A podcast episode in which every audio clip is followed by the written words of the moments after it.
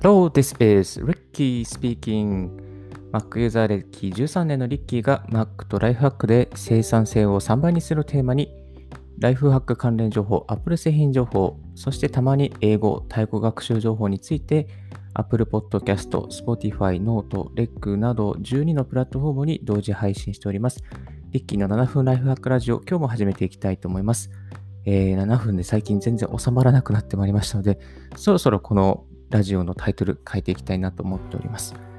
2020年9月2日午前5時22分の東京から収録してお送りしております。よろしくお願いいたします。今日お送りしますのはフィッシングメール、迷惑メール、詐欺っぽい情報の見分け方ということでお伝えしていきたいと思います。相変わらずフィッシングメール、迷惑メール、そして詐欺っぽいなんか情報結構届くので、こういうですね、情報で惑わされたり、また変なところをクリックしないようにするために、そのコツをですね、いくつか共有させていただきたいと思います。すでに、乗っ取られてしまったとか、クリックしてしまったと、そういう方もですね、ぜひこのラジオですね、お聞きいただいて、今後に活かしていただければなと思います。はい。最近多いのはですね、やっぱり Amazon とか Apple、Facebook、メッセンジャー系からの、まずはフィッシングメールとか迷惑メールが多いです。Amazon からですね、よく来ますのは、あなたのアカウントは停止されましたというメール、件名で、届いてくることがありますが、こういうメールを見たらですね、まず、即削除していただくことが一番いいかなと思います。だいたい週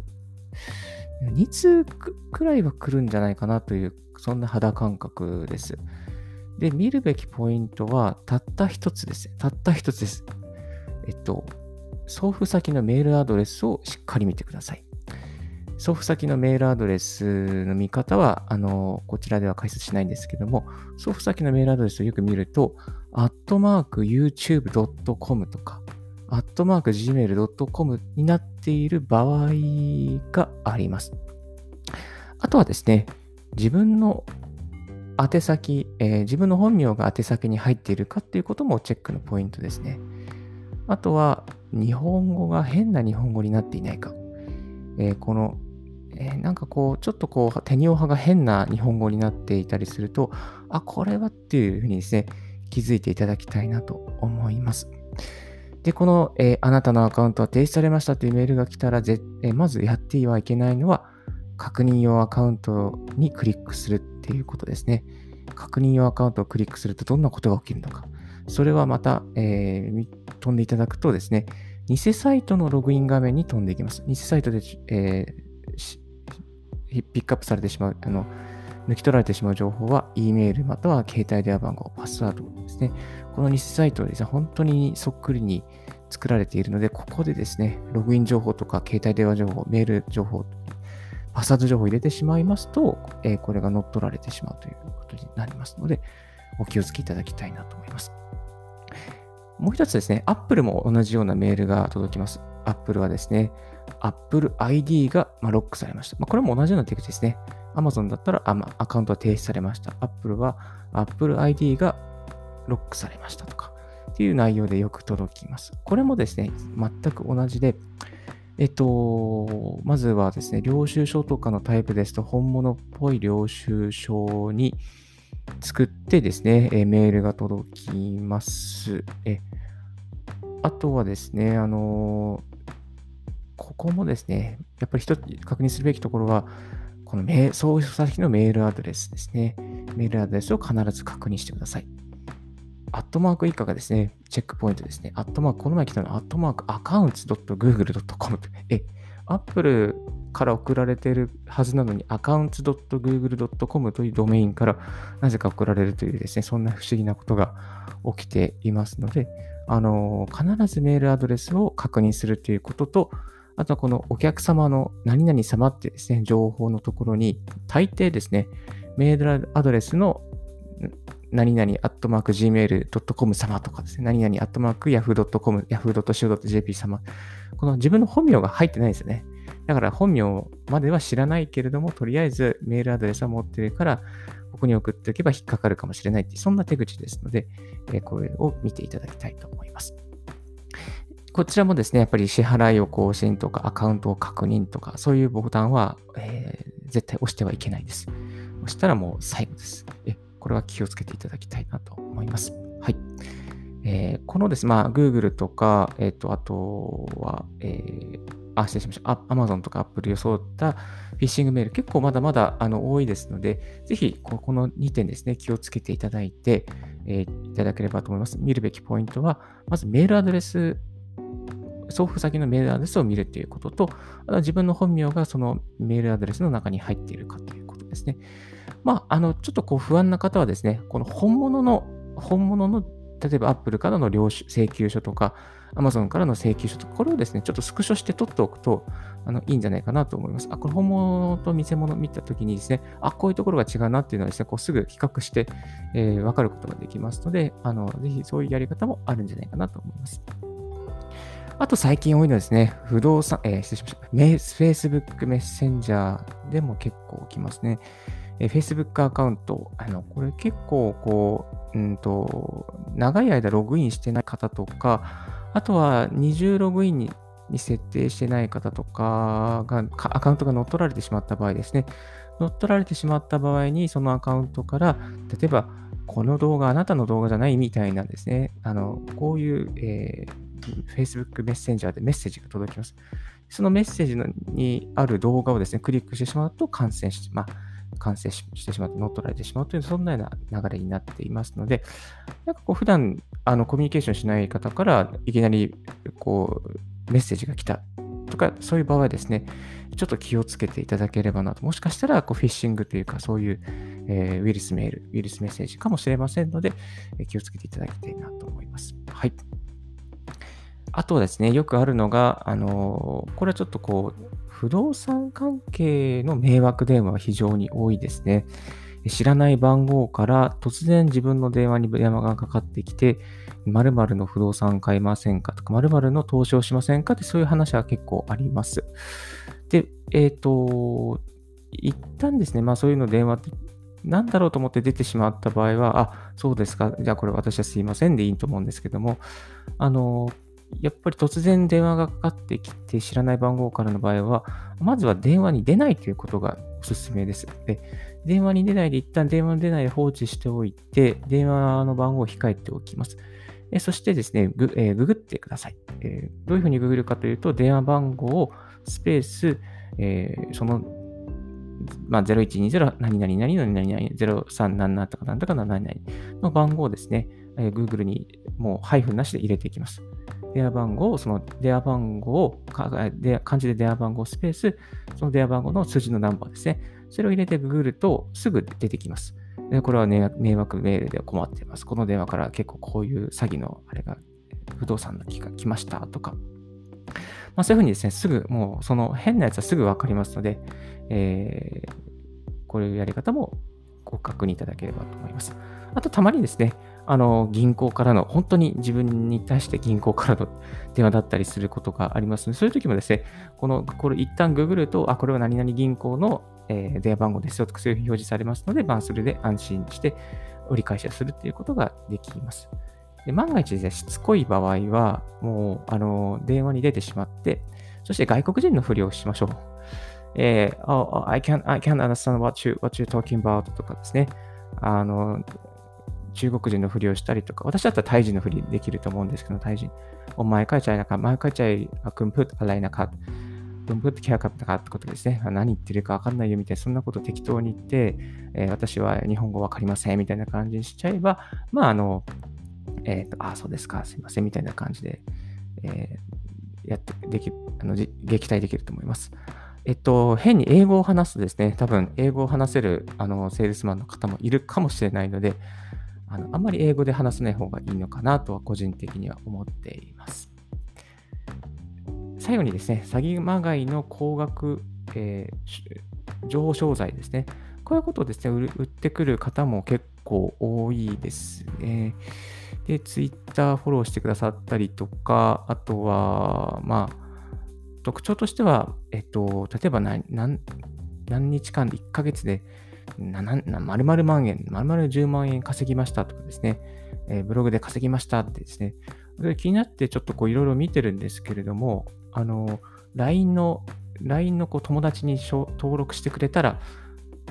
あなただけに話しますとか、あと何名で話しますとか。で、肝心のブログの情報が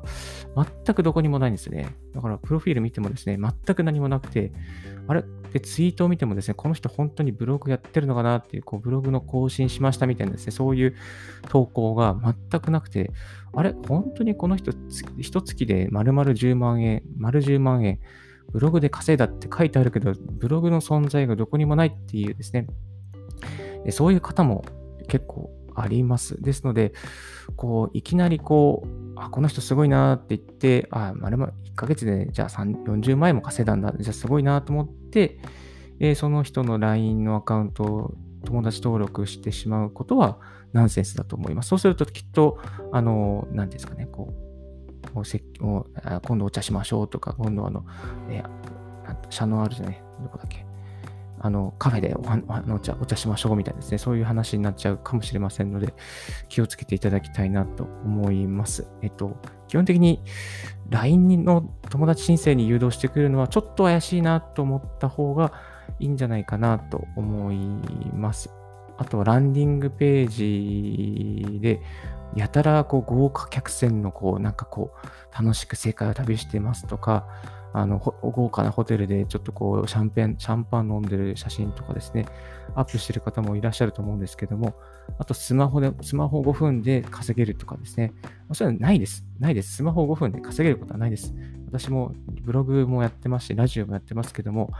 稼ぐのは本当難しいですね。一月2000円稼ぐだけでも結構大変ですね。一月1万円稼ぐだけでも本当に作業量結構かかります。ですので、スマホで5分で稼げるのは、まずないと思っていただきたいなと思います。そしたらみんな稼げますからね。うん。はい。じゃあこんな感じで、ちょっと、今日はですね、フィッシングメール、また迷惑メール、そして詐欺っぽい情報の見分け方について、シェアさせていただきました。世の中にいろいろですね、悪いことを考えて、あの手この手で、こう、引き寄せようとする方結構多いので、クリックしないとか、またクリックする前に調べるとかですね、本当にこの人は大丈夫なのかとか、調べていく、そういうリテラシーを持つことが大切ですので、一つ今日はそういう点からシェアさせていただきました。はい。それでは今日はこの辺で一旦ブレイクさせていただきます。はい、皆さんどうもありがとうございました。ですね、今日はですね、フィッシングメールとか迷惑メール、詐欺っぽい情報の見分け方ということでお送りしましたが、前にもブログの方にもちょっとこういうネタをですね、紹介しておりますので、リンク貼っております。ぜひ見ていただければと思います。はい。実はですね、毎日やることを最近、Twitter のハッシュタグ、今日の積み上げとか、また、今日の、朝活だ、ハッシュタグ朝活で共有しております。だいたい起きた時間、例えば4時に起きると、だいたい歯磨きをして食洗機にあるお皿をですね、食器棚に戻して、そして頭をセットしてシャツを着てっていう状況で、朝活を始めます。朝活を始めるときもすべてもうすぐ出かけられるような状況で、朝活を始めています。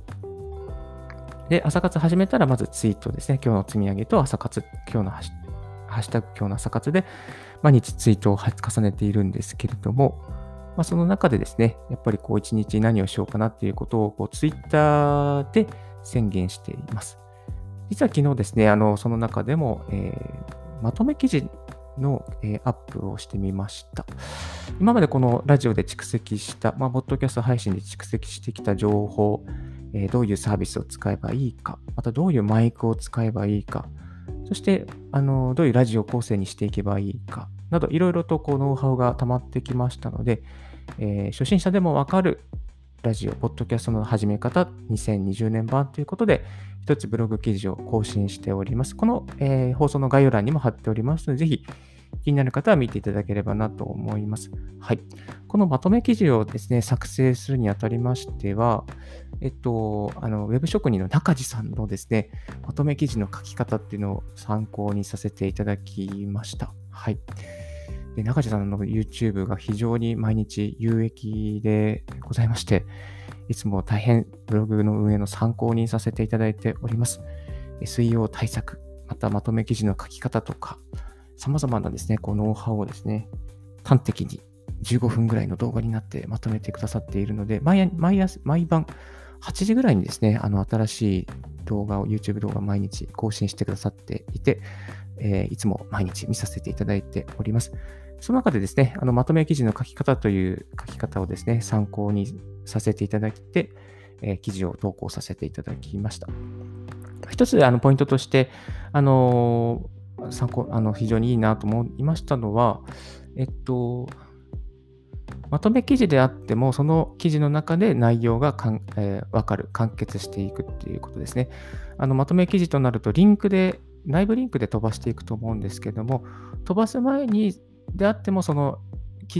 まとめ記事を見ただけで、記事のその大体の内容がわかるっていうですね、そういうことをですね、大切というふうに書かれていたので、ちょっとそういう点を注意しながら、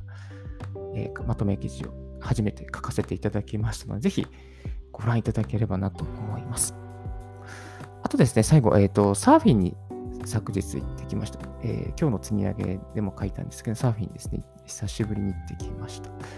リッキーはですね、ボディーボード、サーフィンというとサーフボードの方を考えますけど、ボディーボードをですね、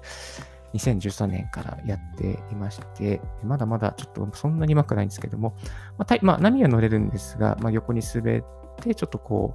う、ワンアクションするぐらいしかまだできません。昨日行ったのは、千葉の片貝漁港、片貝、新亭ですね。片貝新亭に行きました。千葉北ですね。ちょうど風が北北西だったかな、風が吹いていてオフショアだったので、かなりいい感じでセットが入っていて、肩ぐらいですかね、肩ぐらいの結構まあまあいいサイズで入ってました。波をチェックする方法としてはですね、波伝説っていう月額300円のそういうサービスに入っているんですけども、そのサービスに入ると、朝夕昼晩のその波の状況、そのレポーターの方がお送りしてくれる波の動画がですね、配信されます。その動画を見て、いつも今日はいい波だなって今日ね、確認してます。動画以外にもですね、風の情報とか水温の情報とか波の高さの情報をですね、ウェブとかアプリでも確認できるんですけども、波伝説いつも助かってます。はい。で、他県からのサーフィンだったので、ちょっと今回緊張したんですけども、結構片貝、もう本当にいろんな足立ナンバーとか、千葉ナンバーもそうですし、東京のナンバーもですね、非常に多かったですね。日頃からサーフィンで来る人多いので、そんなにこう、なんか他県から来てるから、なんかこう、白い目で見られるとか、そういうことはなくてですね、なんかむしろ、そういう他県からの人ばっかりだったので、なんかこう、安心感に包まれて、サーフィンすることが、